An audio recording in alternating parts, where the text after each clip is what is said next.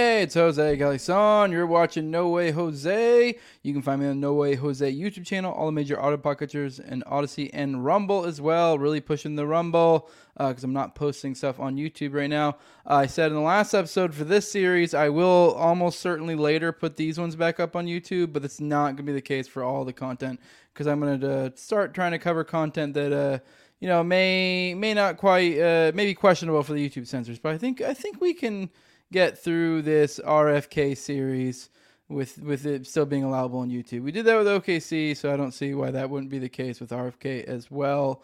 Uh, so you know, I just said that. I'm sure you've seen the title. Today, my guest is Lisa Pease. I'm bringing her back on to dig into the RFK story.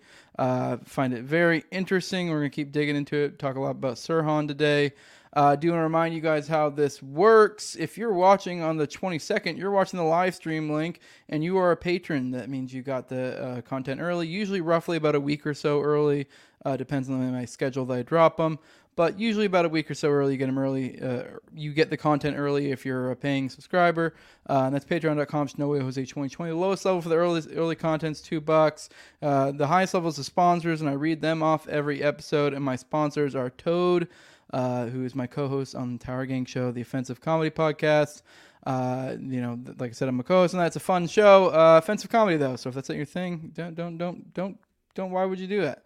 Uh, but yeah, you can follow him at Tower Gang Toad on Twitter, and then my friend at Abrogate D's on Twitter as well, and then Kevin B. Clark. He's a full-time guitarist and private music teacher in the New York area. So if you're so- looking for someone for uh, a gig or you're trying to learn a learn a new instrument, he's your guy. Uh, I do remind you guys, toplobsta.com. You associate checkout. That's where you can get those Terrance Yeakey shirts, those Do shirts I wore on Timcast. Uh, and uh, maybe we'll get more stuff here in the future. Maybe like a free Sirhan, that'd be cool. Uh, just spitballing. We'll, we'll see what the future holds. Uh, but yeah, use Jose at checkout, 10% off. That supports, you know, helps get the, the message out, uh, helps out the homie TopLobsta. With that, let's get Lisa in here. Hey, Lisa, how you doing? Hey, Jose. Good to see you again. Yeah, it's good to see you too. Uh, I was looking forward to doing this again. Uh, you know, I, as I've alluded to with you in the past, I um, I've I, I the I've kind of made a little bit of a name for myself for covering the Oklahoma City bombing. Done a bit, really big series on it. I did like around 15 hours on the topic, and the emotional hook for that story was, in my opinion, Terrance Yeakey. That's kind of what I led with. That's actually what pulled me into the story. If, if you find out about this guy, someone you know, it was called the suicide. Clearly, wasn't one of those type of stories. Uh, you know, um, you know, a guy in his early 30s, young kids. So it was just kind of, you know, uh, pu- tugs at the heartstrings, and it did for me. And I found with this one, the more you dig into it, the more you get familiar with the story. Sirhan is that emotional hook.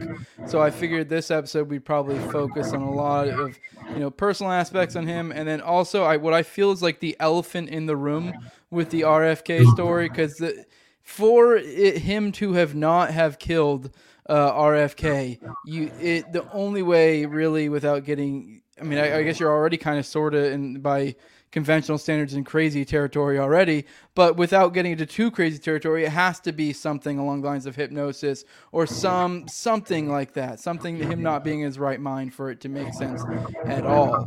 Um, so I, I, I, those are the things I want to tackle because I figure instead of beating around the bush, we might as well just tackle the the big thing head on right off the top, and then we can start getting into stuff like bullet analysis and stuff like that, or or the trials. Um, so with that, I guess uh, I'm going to give you an opportunity to go and run down your credentials for people again. Kind of let them know what you know what what all research you've done, so know where you're coming from before we go ahead and get into it. Sure, I've been researching the assassinations of the 1960s and related history for about 30 years now. Uh, about 25 years in, I published a book called A Lie Too Big to Fail The Real History of the Assassination of Robert F. Kennedy.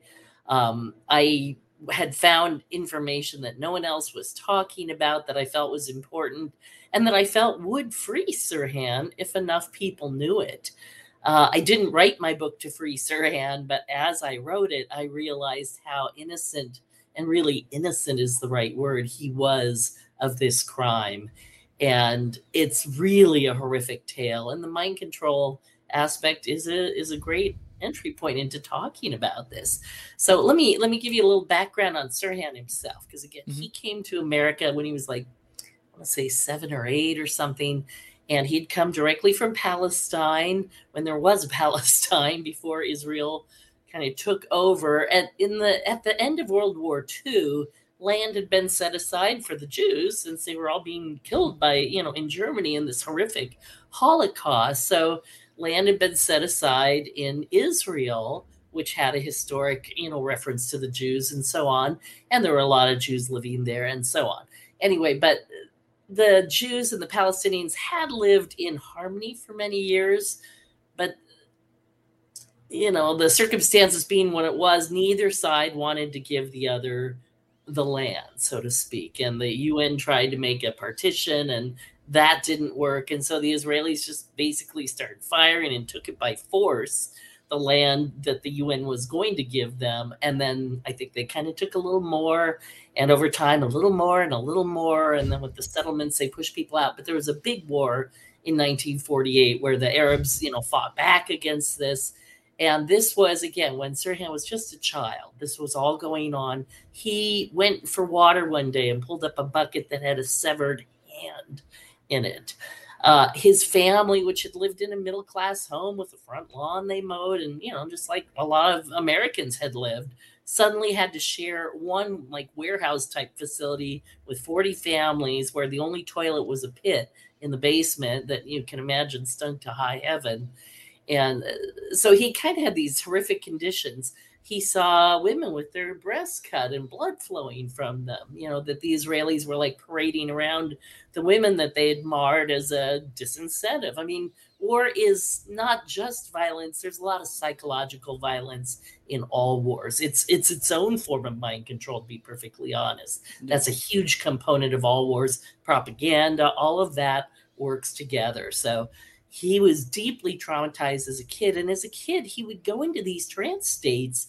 And his mother said, you know, sometimes he wouldn't come out of them for hours. Or in one case, it was he was almost like catatonic for a day or two. I mean, it's it was really upsetting to this young, and he's a very sensitive guy. I mean, his brother Munir would say when he would find like a spider inside, he would like scoop it up and take it out the door. He wouldn't just kill it, you know. It's like he's a nice guy so, how does a nice guy end up in a murder plot? what happened? And so Sirhan's story after he comes to the United States, uh, you know, he goes to school. He's doing very well in school at first. And then one of his older sisters got really deathly ill, and he had to drop out of school to take care of her, and his grades started to plummet. So it was easy to say, oh, he wasn't a good student or he wasn't that bright, but that's just not true. He was very bright and a very good student until that happened. Um, he tried to go to college and you know he wanted to be a UN diplomat. That was his aspiration, and that's why he was studying German and and uh, Russian which by the way would have made him a perfect target for spy agencies because mm-hmm. people who were bilingual or trilingual and he already knew arabic and english i mean he would have been the quadruple threat. He would have been the perfect spy.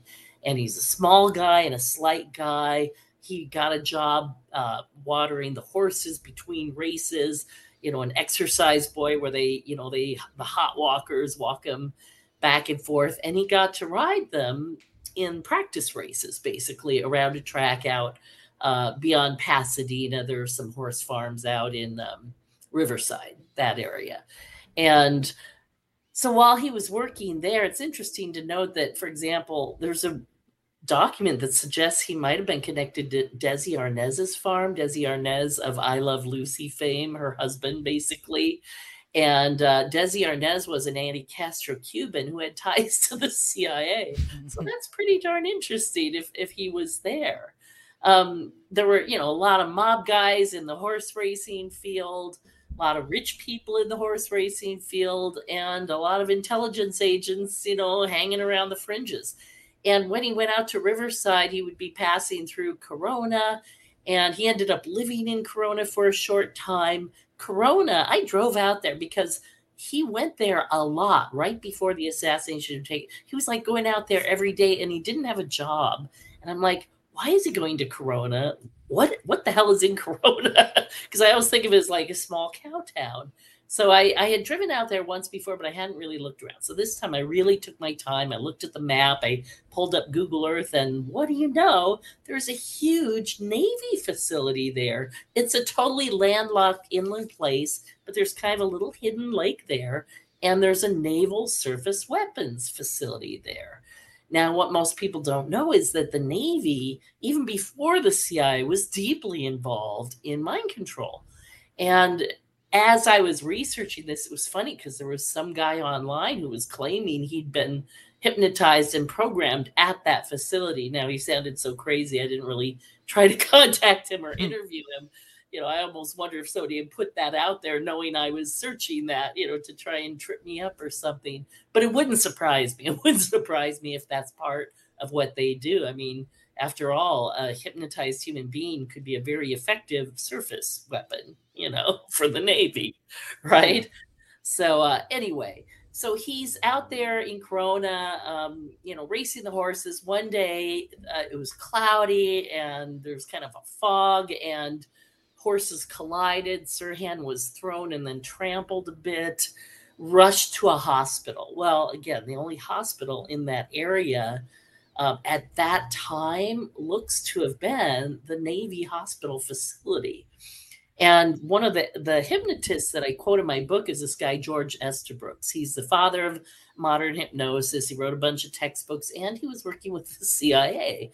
And he said one of our best places to spot people was in the hospital because you could see them, you know, under the effects of drugs and see, you know, and, and find out if they were suggestible or not you know, ask them to raise their hand. Did they raise their hand? You know, it's like there's simple little tests you can do to see if people. One of the things people do, by the way, is they will try and get you to mimic a facial like action. Like one time I met a hypnotist, and after we'd been talking for a while, I realized he was rubbing his nose. And I thought, that's interesting. And then I realized I was rubbing my nose. I was directly mirroring him and that's how they feel you out for hypnotic yeah. sensibility and that kind of scared me because it's like okay i'm susceptible you know? I was doing it and i didn't even notice it and i never rubbed my nose. Why how did i even pick up on that? It was so subtle and i ended the conversation with him shortly thereafter. He had a younger assistant who kept trying to touch me and i knew that there's certain touch points on the hand on the wrist um, in the back of the neck if you've ever seen like these so-called faith healings, they're usually just instant hypnotic induction. They touch you on a certain nerve ending and boom, you're in a hypnotic state. And this is something again the CIA has perfected over time.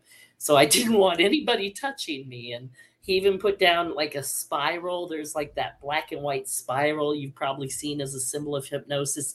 It's just something that distracts you and it sucks your mind in. And while you're looking at the spiral, you're paying less attention to the suggestions that are reaching you. So there's just a number of ways they can get to anyway. So anyway, here we have Sirhan injured in the hospital, and it looks like that might be where somebody first found him because after that, his doctor says, "Oh, he wasn't that badly injured. He had, you know, some big bruises. I had to sew up a cut on his face, but other than that, no real injuries." And yet, we find in the next 12 months he goes to the doctor 13 times. So it's like I've had much worse injuries than that and gone to the doctor maybe once more for one follow up, and that was it. so that was a huge red flag to me. It's like if you're programming somebody, you do need to see them often. Is it working? You know, can I give them some exercises? What do I need to do to make this, to mold this guy? Because it's not just Sirhan. The CI's had a program for decades, finding people, hypnotizing them, and making them go do their dirty deeds around the world. You know, it's much better to have a guy who doesn't know he's being used than somebody who might expose your hidden hand in a plot. And sometimes they're just used as couriers to send messages back and forth. Sometimes it's more nefarious things. And the CIA really was trying to create what they called the Manchurian candidate, the idea that somebody could kill somebody based on that film, The Manchurian Candidate. Um, which, by the way, if you see it, see the first version because the second version is like a completely different story. But the first one is eerie, creepy, and exactly what it's like under hypnosis from people who've seen it and said that. And, you know, hypnotists themselves say that's exactly what we expect it to kind of look like. They have this brilliant scene where these armed armed forces men are sitting on a stage and the camera's like going around in a circle and when it gets back to the men they're all sitting at a garden party clearly hypnotized and the people the officials who are talking are now all like women at a garden party talking to them and they're in this totally disassociated state and during the garden party one of them asks them to kill one of the other men and the guy does and then he has nightmares about this later you know because little little bits of the memory seep through and and sometimes that happens and sometimes it really doesn't. Again i've known people who are hypnotized and they were aware the whole time and you know nothing nefarious happened but i also knew a guy who was hypnotized and didn't know he'd been hypnotized until his girlfriend played back the film of the hypnotist like hitting him with a broom. It was like a halloween show and he was like poking him and he's like a big guy and he's like if somebody got in my space like that i would have decked him. You know he's like i didn't know that was happening. He told me i would feel a light brushing on my arm and and in fact the guy was like thwacking him and he didn't feel it. So it's it's incredible how powerful hypnosis is and and i you know i encourage people not to do it. Don't even do these stage shows. I read a story about a guy who had been programmed at one of these stage shows and he was, you know, on stage. They told him, you know, imagine there's a little dog nipping at your heel. Oh, get away from the dog. Well, the hypnotist never removed that suggestion properly. And for the rest of his life, he had this feeling a dog was nipping his heel his whole life. Can you imagine? I mean, that would drive me nuts. you know?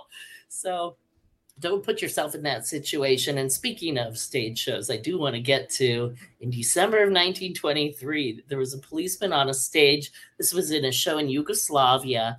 And uh, the hypnotist handed him a block of wood and asked him to shoot the audience. You know, he thought that'd be fun. So the policeman tried to shoot the audience with the wooden block. And of course, nothing happened because it was a wooden block. So then the policeman, trying to follow the suggestion, pulled out his real gun and literally fired into the audience. He killed three people and wounded two others. And of course, they were all hauled off, you know, immediately to the police. And it took hours for this guy to lose that hypnotic suggestion and for the hypnotist to kind of deprogram him. So it's like, is again, is the policeman guilty or not? You know, in a normal state, there's no way he would have shot up those police. He was their sworn protector. But under the hypnotist's order, boom, he just followed instructions. And whoa. Um, you know, in a similar way, sadly, I think how do I say the Nazi hierarchy? Obviously, the higher ups, I, they're all guilty, but the lower people, I know a lot of them said they were just following orders, and I agree. I don't think that's a good excuse, but there was a lot of hypno programming there too. And so I do have a little bit of sympathy. I watched some of the propaganda from Nazi Germany, and on TV, they would just liken Jews to rats and what do you do with rats? You exterminate them. They're terrible. They're pests. You know, they're they're dirty. They bring disease into your home. So if you get people to associate a certain person with a rat, they're going to do to them what they do to rats. And that's how propaganda becomes a form of mind control. And so if you feel like you're starting to hate a group of people, check yourself because you're being programmed. None of us normally hate people. I mean, if you watch kids play, kids don't hate each other. You know, they're very accepting they're, for the most part. You know, obviously there's always the, the child psychopath in the mix, you know, but generally mm-hmm. it's like hate is a learned behavior.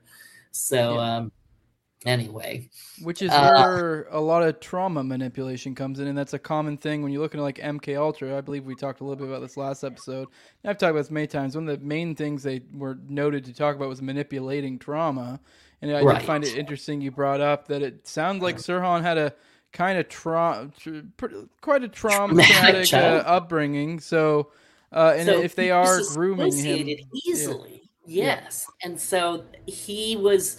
They have a hypnotic scale, one to mm-hmm. five, and at the highest level, you can't be hypnotized. But at the lowest level, and I'm going to quote Allen Dulles on this, he said the brain at that lowest level, level five, the brain becomes a phonograph playing a disc put on its spindle by an outside genius over which it has no control. That's really sinister. Yeah. Dissociative was a good word that you threw in there, and that kind of made it click for me. Because in my head, I, I was thinking for the past couple days, like the difference between because a lot of MK Ultra is about manipulating trauma. It is very common that it like is associated with like torture or uh, mm-hmm. or just even you know psychological trauma, like just you know playing with people. Like I know if anyone looks into uh, what's it? Was it uh, Kaczynski? I think uh, Kaczynski. They oh, did M- they, uh, yeah, they did MK Ultra trials on him, and I I believe there was like some weird. One of the things he did was weird stuff. Would be like, um, you know, t- tell us the worst things about you, and then they would use that to like to chip away at your ego and like I, I don't know. I'm kind of talking my butt a little bit about that, but it was like stuff like that where they would try to yeah. you know induce trauma or you know create doubt in yourself.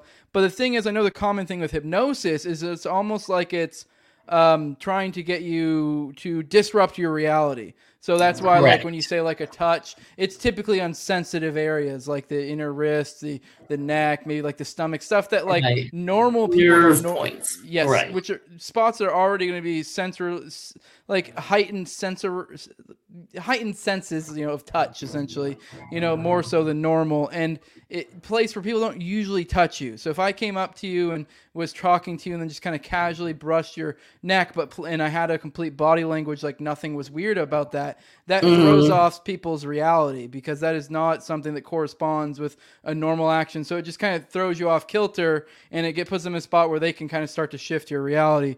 And I think the right. suggestibility. But I think that a lot of times that comes from like I know a common thing. I, I watched a video on this forever ago. I'm a little bit talking my butt, but like I know they would do stuff where, like, especially if someone's like in a spot where they're already kind of zoned out or not really paying attention, they'll say something like the the the the the, uh, the rooster crows at ten, and like the person it's just just weird stuff like that that just you know throws you off, and you're already in this like you know disassociated. Yeah, and they're like, why of, did he say that? And you're like distracted. Yes. yes.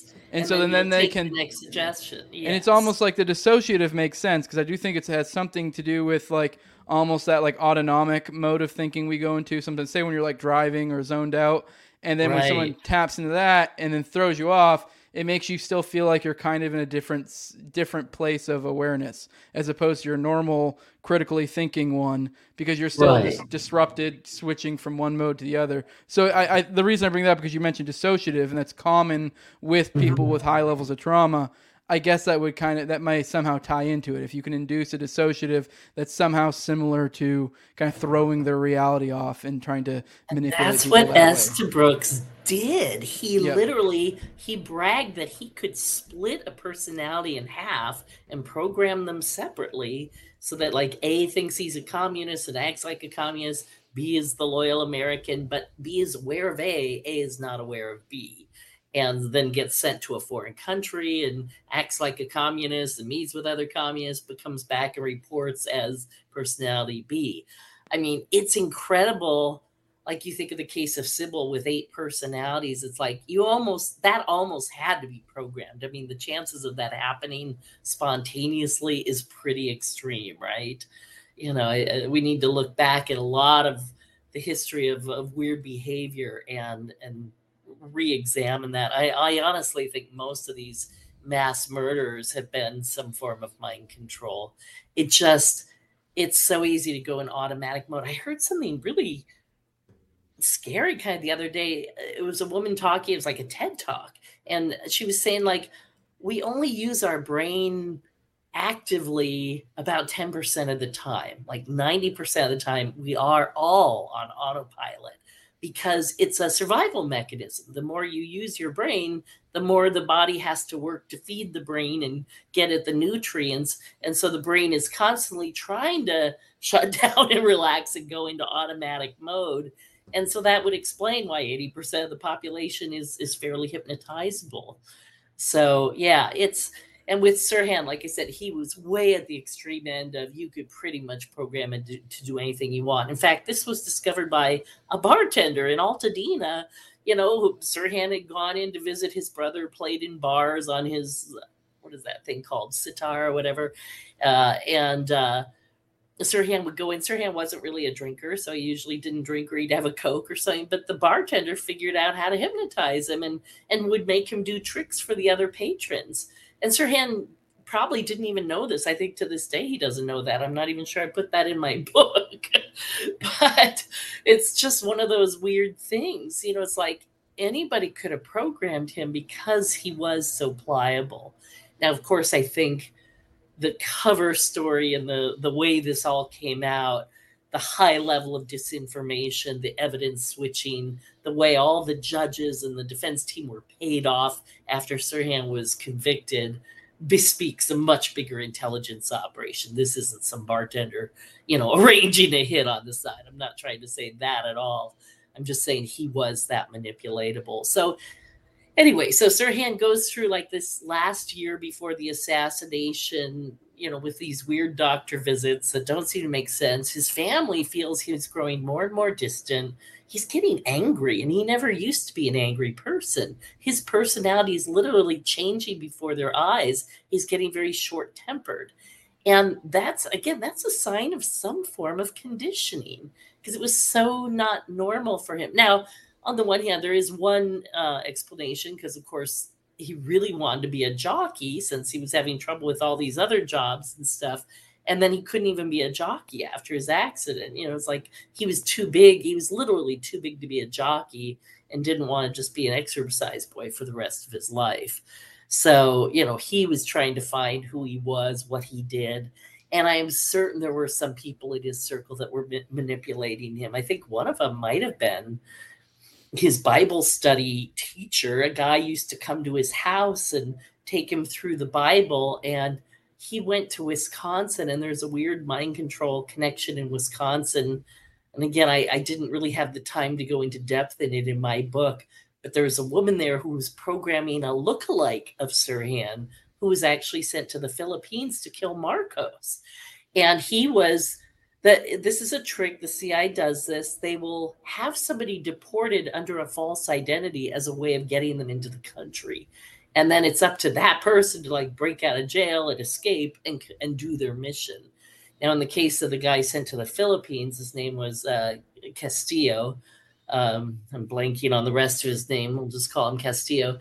Um, he did not get out of jail because they were on to him early on, and it turned out the brother of the intelligence service, um, or the head of the intelligence service there, had a brother who was a hypnotist, and he recognized right away this guy's been hypnotized, and he had a weird little code stuck inside his watch, like you know, just random letters and numbers, and so the hypnotist started reading these off in different combinations, and found that with one particular combination you know the guy would like pull out a gun as if he was supposed to kill himself if that sequence was read. He also found common words like sand or flowers would send him into hypnotic states. And whenever he saw a picture of marcos he would follow it around with his hand pointing like a gun trying to kill him. And uh, he disappeared from the philippines in february of 1968 and was suspected of having re-entered the united states and he may well have been in the pantry. I I showed his picture to Munir, and he's like, "My God, he looks so much like Sirhan." And that's what Hoover said, because Hoover sent the picture around and said, "We got to find this guy, because you know there's something weird going on here." So it's it's not again it's not just one person this is a program it's a big program the cia was trying all kinds of mind control tricks and often mixed with drugs and there is some indication that Sirhan may have had a drug that night. Um, they had a form of scopolamine that looked like a hard candy, and somebody thought they saw in what he thought was the Tom Collins he was drinking.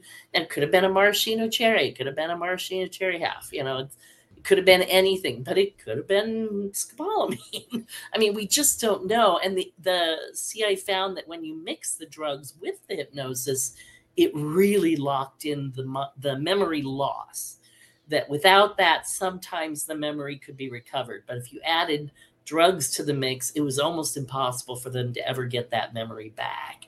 And so if you're planning a plot to kill a kennedy after jfk has already been assassinated and the country's you know rallying behind a second kennedy it would behoove you to make sure the guy had complete and total memory loss, as Sirhan does and has to this day.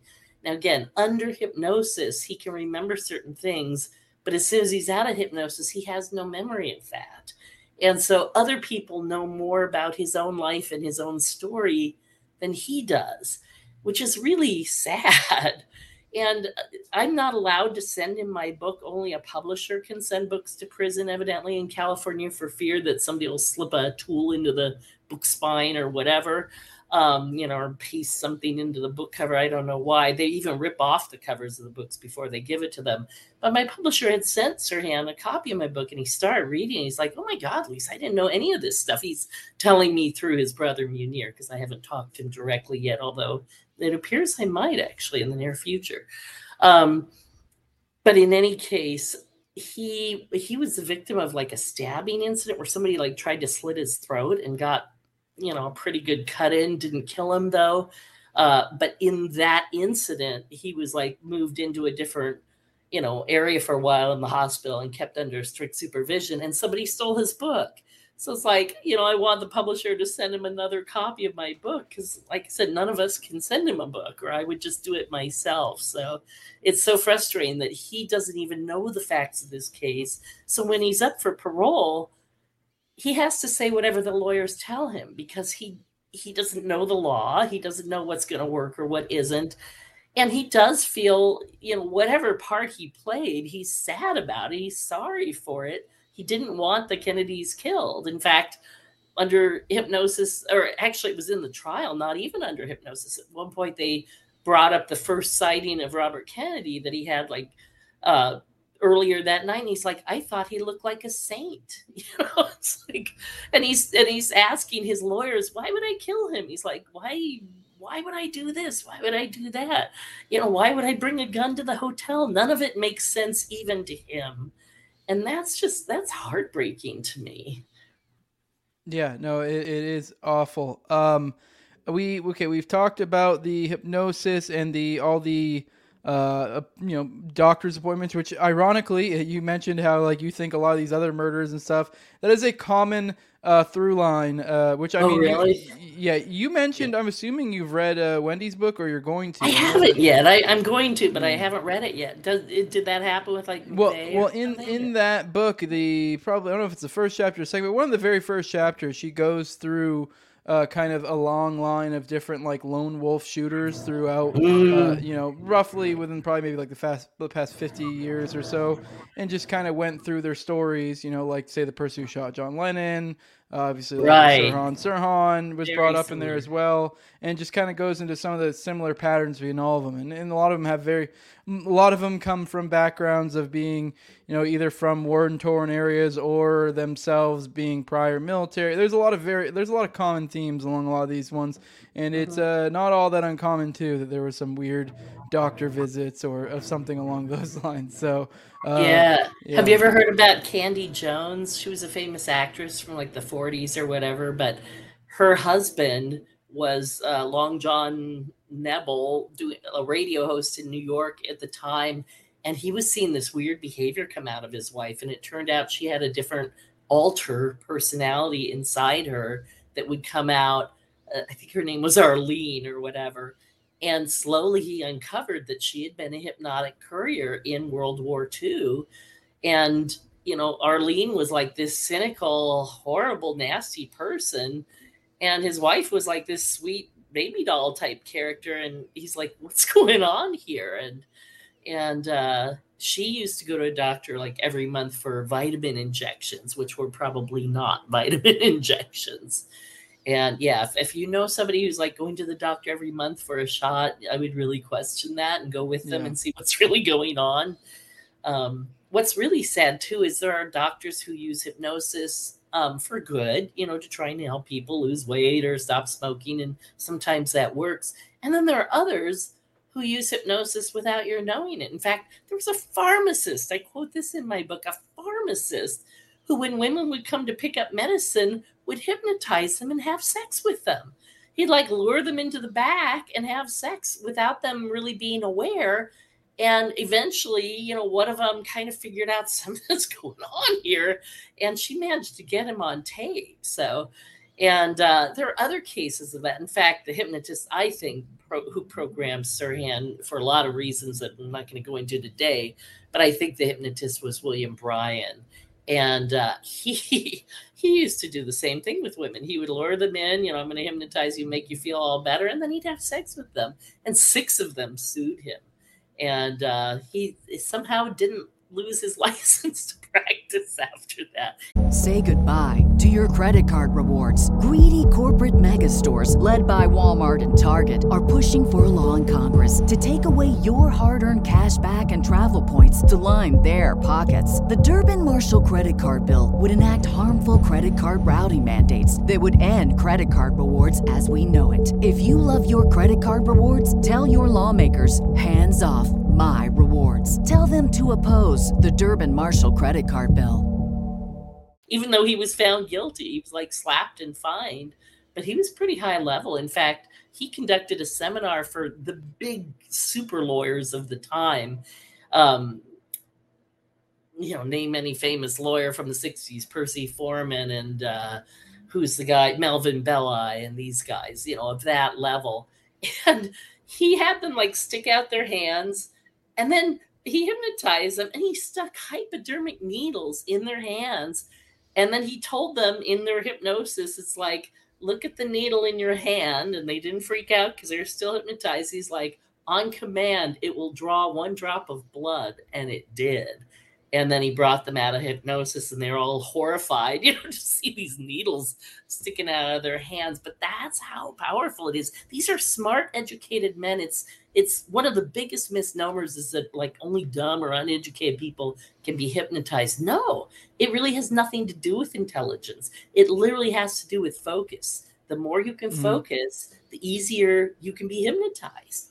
Yeah, and only that's what I was getting at earlier. ADHD have have problems being hypnotized because they literally can't focus. Yep. Yeah. That's what I was getting at with the dissociative. It would make sense that like Mhm. people who are able to uh, focus and critically think, you know, as opposed to going to, and, and I'm not saying that you're stupid if you aren't always in that mindset where you're like really thinking things through, as opposed a lot of people I've just have, are smarter and have gone to, uh, will operate on autonomic thinking more often because the, you know whatever the, Serve them well to that point. yeah, Yeah. yeah, and you know most people have their own routine, their own things they're doing. So you're not when you you know what your job is, know what you're doing every day. You're mostly just kind of going through the motions, and you're you're on some level of a lower level of thinking. So yeah, and I, I, it would make sense that people would think it'd be smart because you would think that would be somewhat correlated, but not Yeah. directly because there are And they, extremely they've actually intelligent found people. almost There, yeah. the opposite. Like the Yeah. more intelligent people, because they kind of went through a school system where they were heavily indoctrinated and programmed, and you know, in a way, you know, if you look at like who gets to PhD level, it's people who play along with the rules, not people Mm-hmm. who break the rules. And those people are, in some cases, highly hypnotizable. Yeah. Well, all right. Um, if you want, we can go into. You brought up the doctor you think might be his. We can go into that now, or we can go into a later time because we do have time. Unless you really, uh, you're want to either want to save that for later, you can be more prepared. Let- or Let's talk a little bit about it Okay. now. Yeah, because here's here's one of the reasons I think it was him. This guy was a huge bragger, and his favorite case was the Boston Stranglers because he had hypnotized and really coerced a confession out of the guy who was eventually called the Boston Strangler. I, again, I can't think of his name. Not important to this story. But it turns out that guy probably didn't do any of those murders and that it was probably his cellmate who did them. And there's an excellent book by a woman named Susan Kelly called The Boston Stranglers, plural. And she goes into all the problems with the main guy's story. And she touches on, you know, the hypnosis and and mentions how coerc- coercive it was. And I went to some other sources and found a transcript. And it's clear that William Bryan is literally forcing a hip a false memory into this guy of what he did and why he did it. He's even giving him a, like a motive for having done it, which this very malleable young man then repeats. And this the guy's name was DeSalvo, Albert DeSalvo. And so in Sirhan's, he has a like a school notebook where he kept notes, you know, from all his classes and stuff. And interspersed in the pages, like one of the pages is like, I advocate the overthrow of the fucking United States or something. It's like that seems like something clearly he wrote under hypnosis because that's not the way he talked and not what he would have done or said. And another thing he's quoting is like, you know, workers throw off your chains, you have nothing to lose. It's like they're trying to make him look like some sort of a communist. Yep. Um, but in there, interspersed throughout the pages, is DeSalvo, DeSalvo, DeSalvo, written over and over. And the reason I find that suspicious, because it was in the news at the time, but it's suspicious to me because when he was arrested, he was talking politics with the policemen. I mean, they were all freaked out because they're used to working with real criminals. And this guy was like discussing the philosophy of justice and very calm. I mean, so calm it was unnerving to the policemen. And but he asked like that Boston Strangler guy, who was that anyway? So it's like here's a name he had written over and over, and yet in that state, he didn't know who it was. And it would make sense for Bryan to brag about DeSalvo when Sirhan was under hypnosis, but when he was only under post hypnotic suggestion, he would have no memory of anything that occurred, and he couldn't connect DeSalvo to anything because Bryan told him not to. And like I said, Bryan was just this huge braggart. There was a woman, Betsy Wolf. I'm forgetting her last name, but she was helping Bill Turner when he was working on a book about the Robert Kennedy assassination. Bill Turner being a former FBI guy who left the FBI because he didn't trust that Hoover was doing the right thing and wanted to get out. And uh, he talked to her, and she had gone to meet with Bryan a few times. And and when she started talking about Sirhan, he got uncharacteristically angry and started yelling, I didn't have anything to do with that case, and I didn't hypnotize him, and why are you talking to me about him? And that's over and done. And and she's like, I just asked. You know, it's like, why is he having this total eruption? It's like people who are guilty tend to do things like that, right? You know, they overreact. How dare you accuse me of that crime that I just committed, you know? So that was interesting. And one time she was there and the Bremer shooting went down where Bremer shot George Wallace, who was running against Nixon in 1968. Uh, is it 68 or 72? 68. And uh, yeah, because he was on the ticket. And uh, it turns out that one of the people in Sirhan's circle was friends with Arthur Bremer's sister, and they were attached to the stable that Sirhan had been working at. So it's like these circles of kind of these intelligence connections that tied into Bryan, who gets a call right after Bremer's shot and suddenly has to fly to Maryland where the event happened. And she's putting this together. And it's like, this guy is like connected. And uh, he had even gone to like the trial of Clay Shaw, you know, when, when Garrison was, he was a friend of, you know, a lot of uh, DAs around the country. And so he went and sat in. He taught them how to hypnotize juries to get their desired convictions. Isn't that terrible? I think that's terrible. You know, he's not a good guy. And so at the end of his life, like 1975, he's in Las Vegas having sex with two prostitutes and he's bragging to them that he hypnotized Sirhan.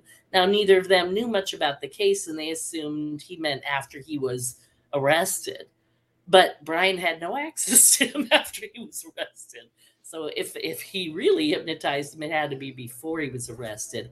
And I looked up in the paper, Bryan had invented this machine that would hypnotize you like remotely. You know, it's like you'd put on these tapes and listen to them, and he could hypnotize like three people at once. And this is Bryan for you. It's like all about the power, man. If I can get three of them at once, how much better is that? I mean, oh, creepy people.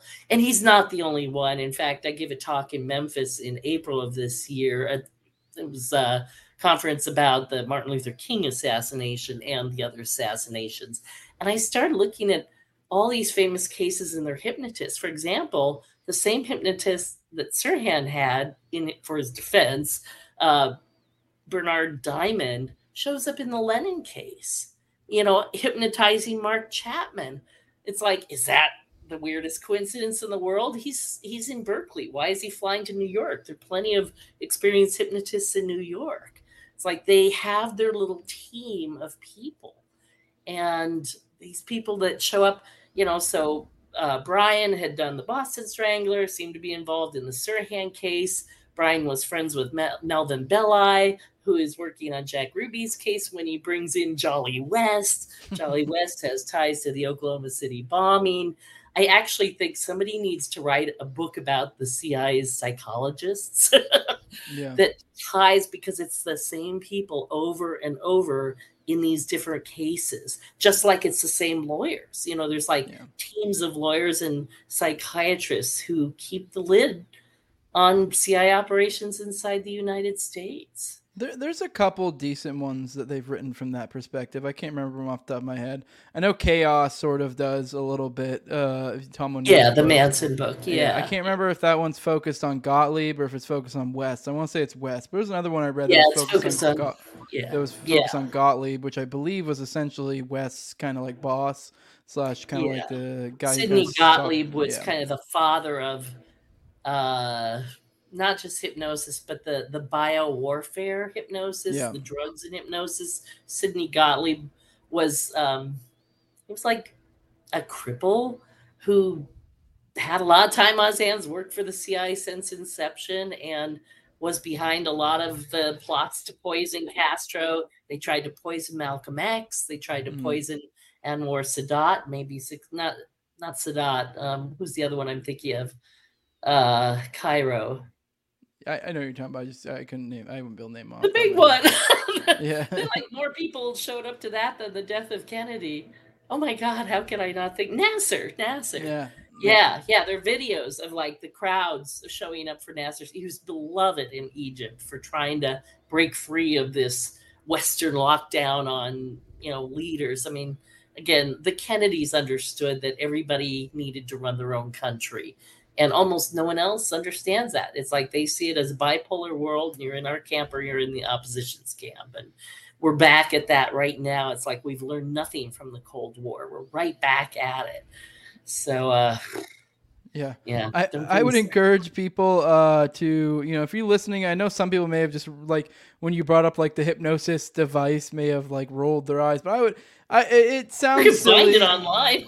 yeah, I know exactly. All these, a lot of these things you can find out, but people, people, yeah. people don't look into it. And They just roll their eyes, and go, "Oh, crazy conspiracy."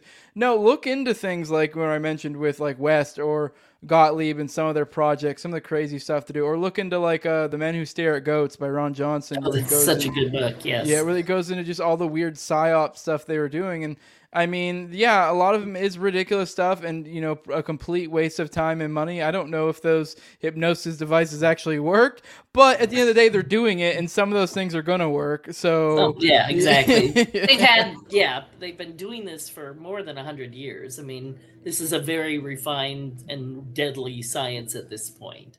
You know, the, the experimentation was happening in the 40s and 50s. By the 60s, they had a pretty much a lock on it. And that's when the programs kind of went underground. And of course, when Richard Helms was fired by Nixon after Watergate for not, you know, kowtowing to Nixon because CIA directors don't do that.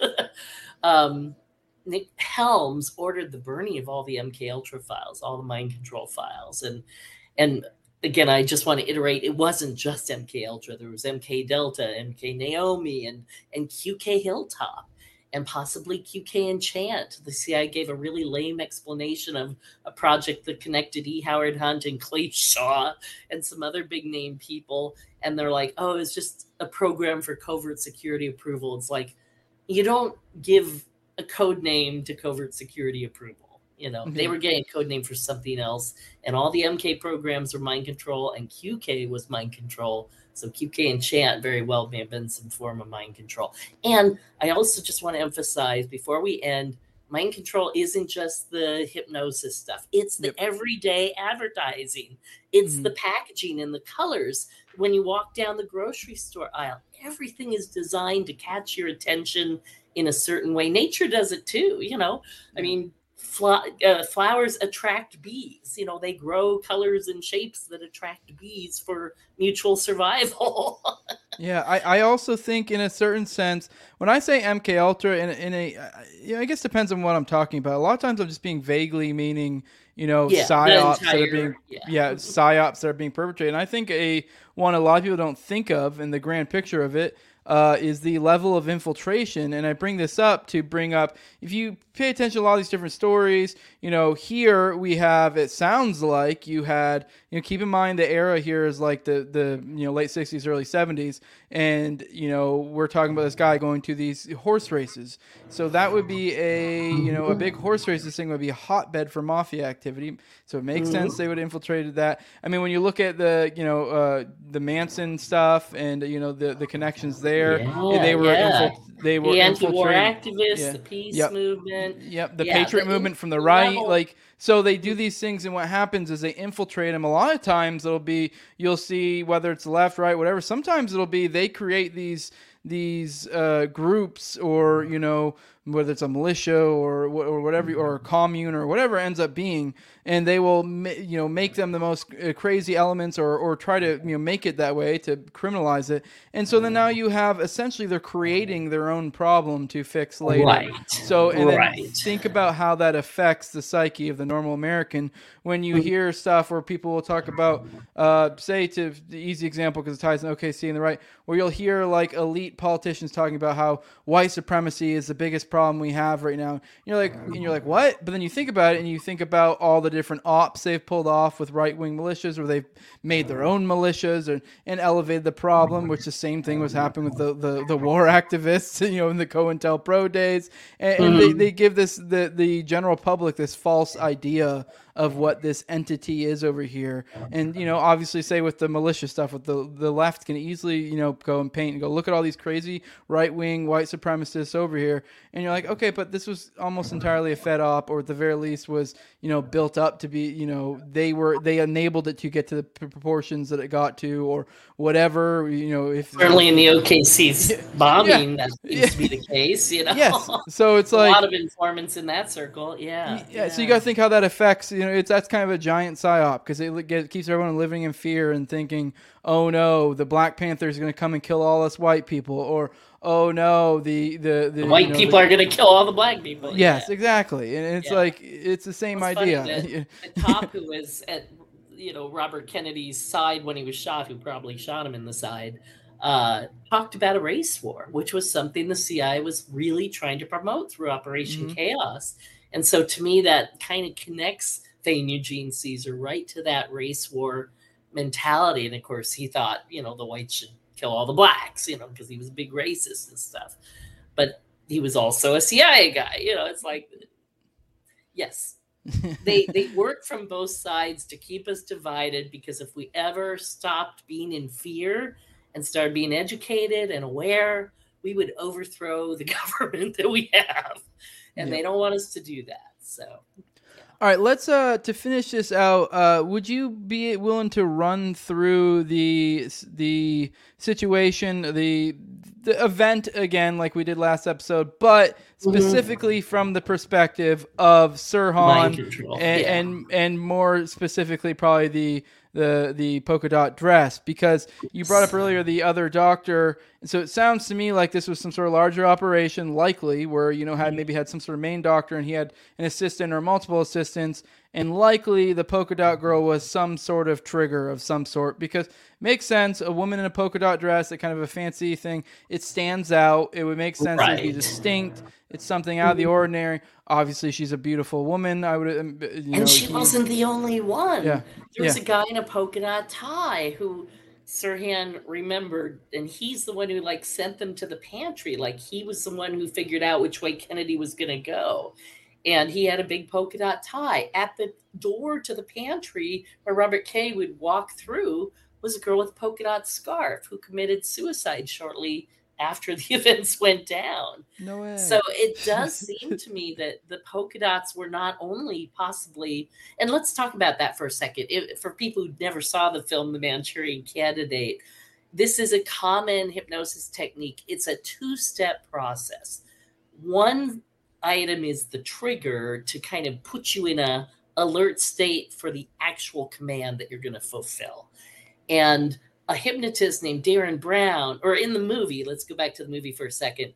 Um, the woman who was the trigger would wear a queen of diamonds. Whenever he saw in a deck of cards the queen of diamonds, that was his first unlock. That was the first key. And then whatever he heard next, he would do. And so there's a great scene where at one point he somebody calls him and says, Why don't you pass the time by playing a game of solitaire, knowing he would get to the Queen of Hearts? But before the person got there to give him the command, somebody in the bar said, Why don't you go jump in a lake? And was right when he saw the Queen of Hearts, I mean, the Queen of Diamonds.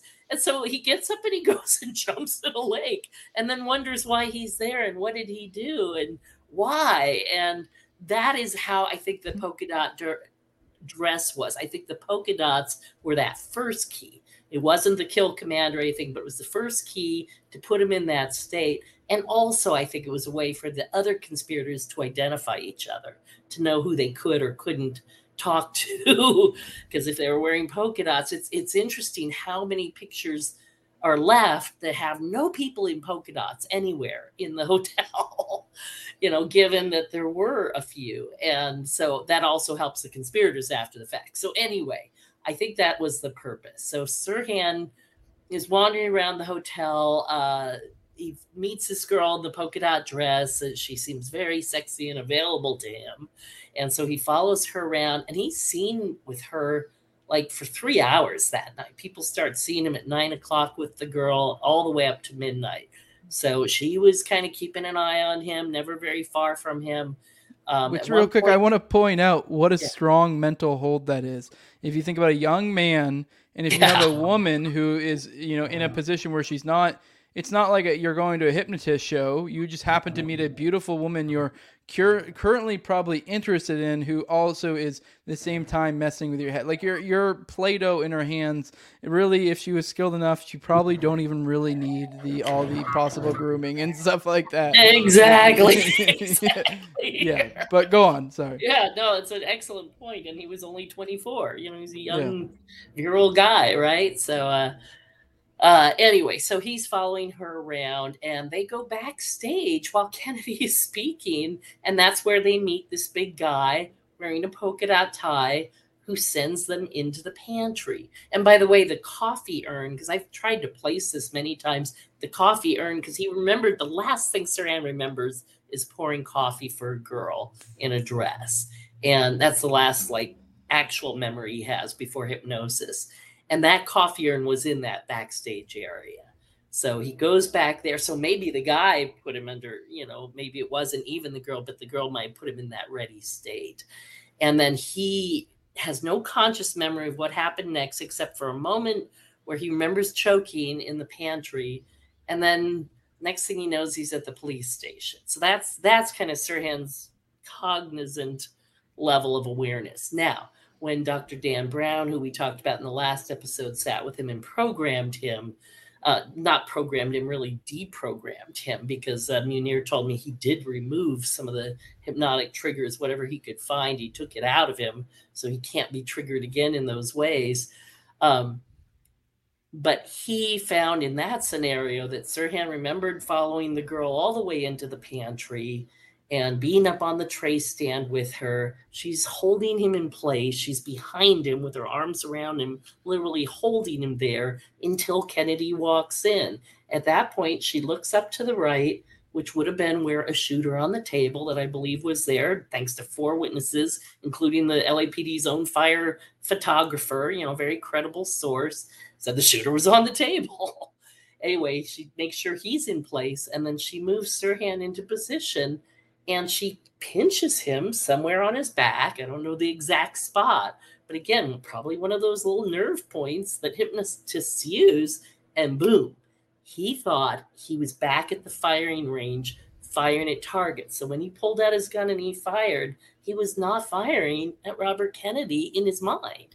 This is according again to Derren Brown, who seems very credible, who had no prior, he didn't care if Sirhan was guilty or innocent. He was curious, like intellectual curiosity, and he was hired to do it. So he wanted to find out what happened.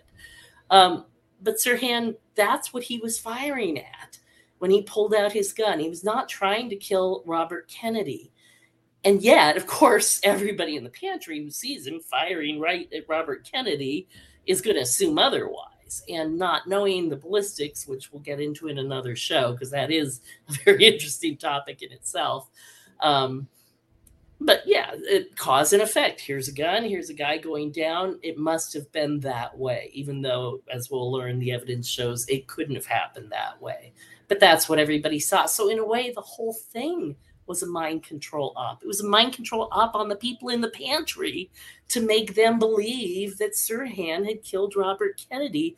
And sadly, it worked. It worked so well that most of the Kennedy family to this day believes Sirhan killed Robert Kennedy and that there's no question that anybody that questions it is a crazy conspiracy theorist because the media reinforces that programming. And we talked about trauma and how powerful that is. And those kids, the trauma they went through at that time, and then they're being bombarded with the message that Sirhan did it, Sirhan did it, they have been trauma programmed. So it would be, it's kind of a miracle that Bobby was able to escape that programming. I really don't expect any of the rest of them to be able to break out of that programming.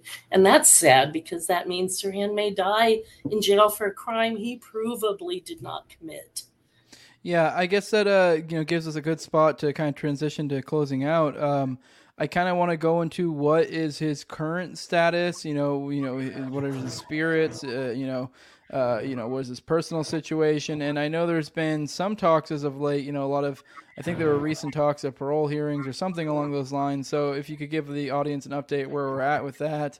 Yes. Uh, so, so a, a, few years back. Um, it was during COVID, so I, I don't remember the exact date, but a few years ago, um, Bobby wasn't going to go to the parole hearing because his family, you know, very much opposed it, and and he's like, if you don't say anything, I won't say anything. But if you're going to say something, I'm going to say something.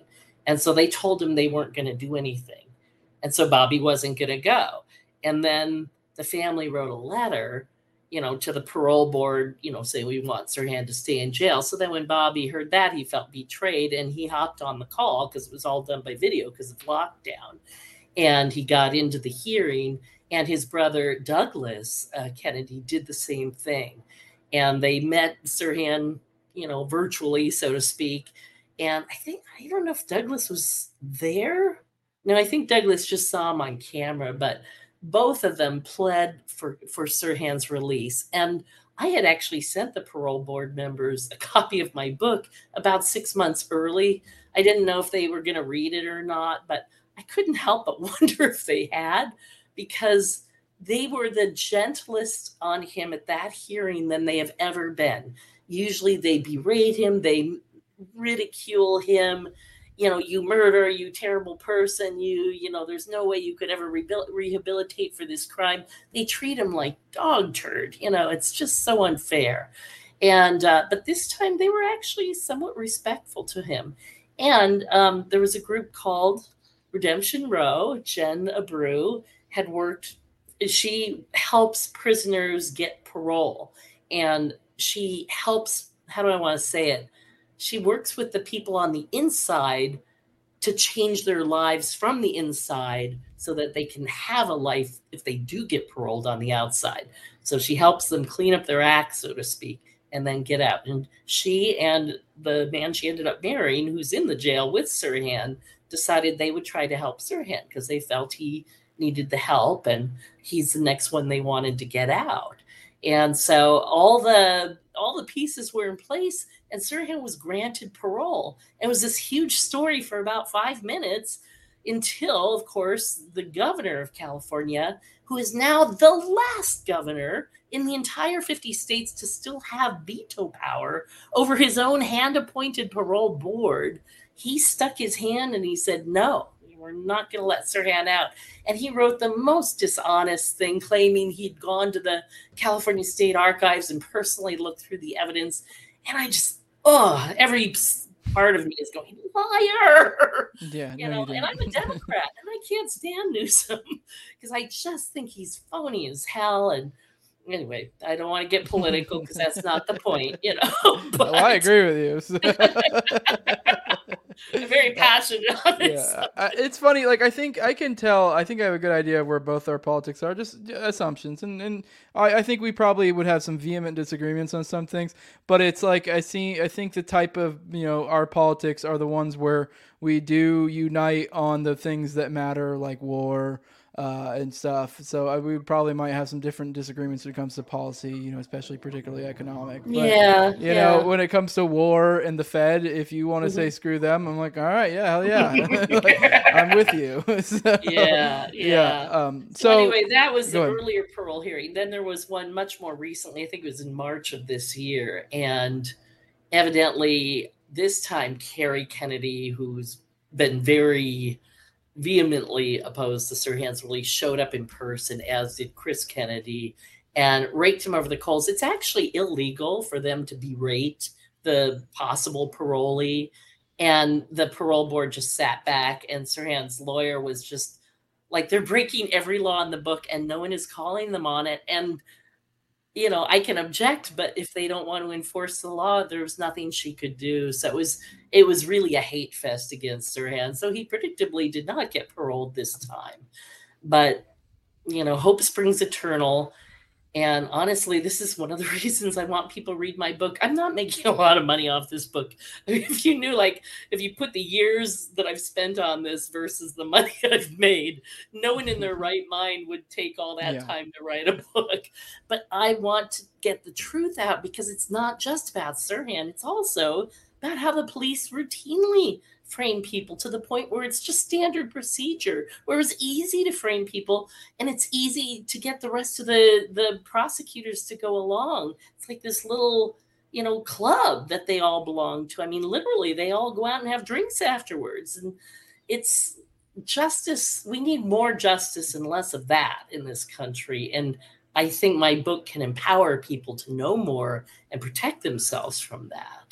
Oh, absolutely, I, I agree. I think these, uh, a lot of people would say these old things like, why do these matter? I think these matter because partially because it's old. I think you can get someone to b- jump onto it a little bit more, like these older stories. Uh, you know, it sounds a little bit less crazy when you're like, let me tell you about this crazy stuff from, you know, 95 or from the 70s. I- I- you know, people have this like, you know, modern day like normalcy bias where it's like if it's today, it's harder to believe. But you know, 50 Right. years ago, that was a different time. But once you can get people to start understanding these mechanisms and realizing that you know that It's some of the things happening. that yeah some of the things that were happening from you know the RFK assassination or you know like the Manson stuff or just MK Ultra that stuff flows into other things like decades later like OKC and other stuff and then why wouldn't it do the same thing to modern day like if you start understanding these Yeah. the- these things you start it's like almost like a Rosetta Stone where it allows you to kind of like the We Live glasses from that movie you know type thing so and I think That's the a- perfect analogy, the Rosetta Stone, because that's that's what I feel. It's like if you know any one of these cases in depth, you'll learn them all because it's all the same language, the same Yeah. techniques, the same tricks.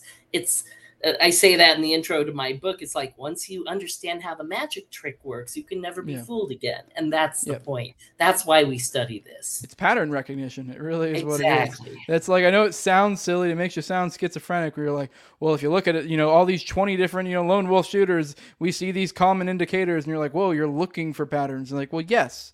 That's Yeah. You can't help but yeah. I mean, at some point, you're like, well, maybe there's something there. I'm not saying that's the case, but it it raises an eyebrow at least. And uh, and and I like. we're, these we're all cases. Yeah. so programmed by the media. I mean, Yep. again, we are all victims of mind control. It's just some of us have escaped it a little more than others. And that's why it's so hard for some people. It's also, have you ever heard about the Asch experiment? Where Can't people were shown mm-hmm. like lines of different links, and one person was the experimentee subject. He thought everybody was part of the experiment, but only one person was part of the experiment. And they asked people to say, you know, which line is the same length as these other six lines? You know, is it line A or B or C? And at first, everybody's answering correctly, and then all but the the subject start answering wrong. And the subject, 30% of the time, would go along with the others, even knowing they must be wrong. But the herd instinct is that strong.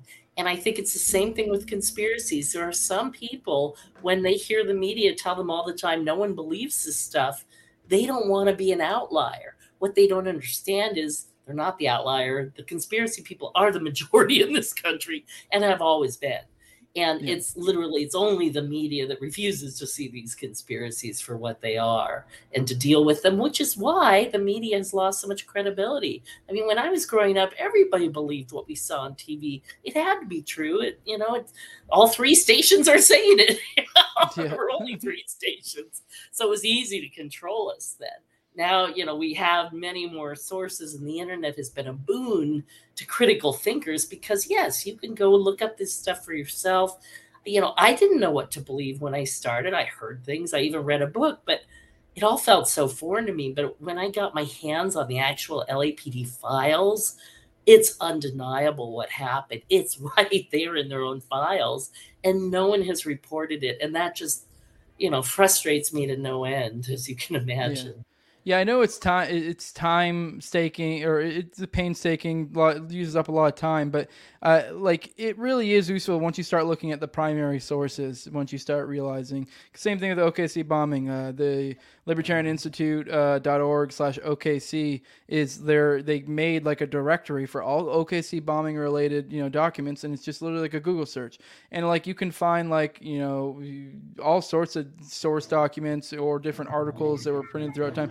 And it's it, once you start like digging into this, it really is because like you hear someone say it, and we kind of talked about this last episode where it's like Yeah. you hear somebody saying you're like, oh, well, that's just they just said that. That's their opinion. that's their And opinion, what- right? Yeah, what a lot of people think, but it's like okay, but but is there facts to back that up? And once you start looking at the cold hard facts, you're like, holy shit, you know. And that's why I like cases like facts, this. yeah. Yeah, you start seeing, you're like, oh, okay, uh, all right, they weren't full of it, and this this says something. Uh, but yeah, I guess uh, if you've taken up enough, enough of your time, we'll do another one of these soon. Uh, start probably getting into analyzing uh, maybe some of the trial stuff and slash or start get, getting into analyzing kind of the, the, the bullets and stuff like that. But uh, before I let you go, could you tell the audience uh, where to find your stuff, uh, what all you got, Yeah. and uh, that sort of thing? Yes, well, of course, any bookstore will be happy to order my book for you. So if you've got a favorite independent bookstore, I always want to support the little guy. But certainly Amazon has it. My book is in audio format, Kindle format, hardcover. Um, they all have different uses. If you want to research, I recommend Kindle because you can search. You can go back and search for something in the book and find it again.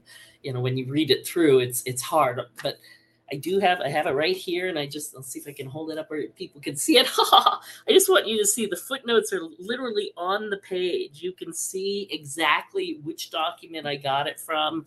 You know, primary records. You know, I went through the LAPD's files, the CIA's files on hypnosis and mind control, um, FBI files. It's, you know, none of this is supposition or conspiracy theory. This is hard research. Absolutely. Well, I appreciate your time. We'll do another one of these soon. Uh, this is a No Way Jose show. YouTube, all major art Odysee, Rumble, Rumble, Rumble. Go go follow the Rumble channel. Follow me on Twitter at Tower Gang Jose if you want to follow me there. Uh, like, share, subscribe, comment, all that good stuff. With that, we are out. Say goodbye to your credit card rewards. Greedy corporate mega stores, led by Walmart and Target, are pushing for a law in Congress to take away your hard earned cash back and travel points to line their pockets. The Durbin Marshall credit card bill would enact harmful credit card routing mandates that would end credit card rewards as we know it. If you love your credit card rewards, tell your lawmakers hands off my rewards. Tell them to oppose the Durbin Marshall credit card bill.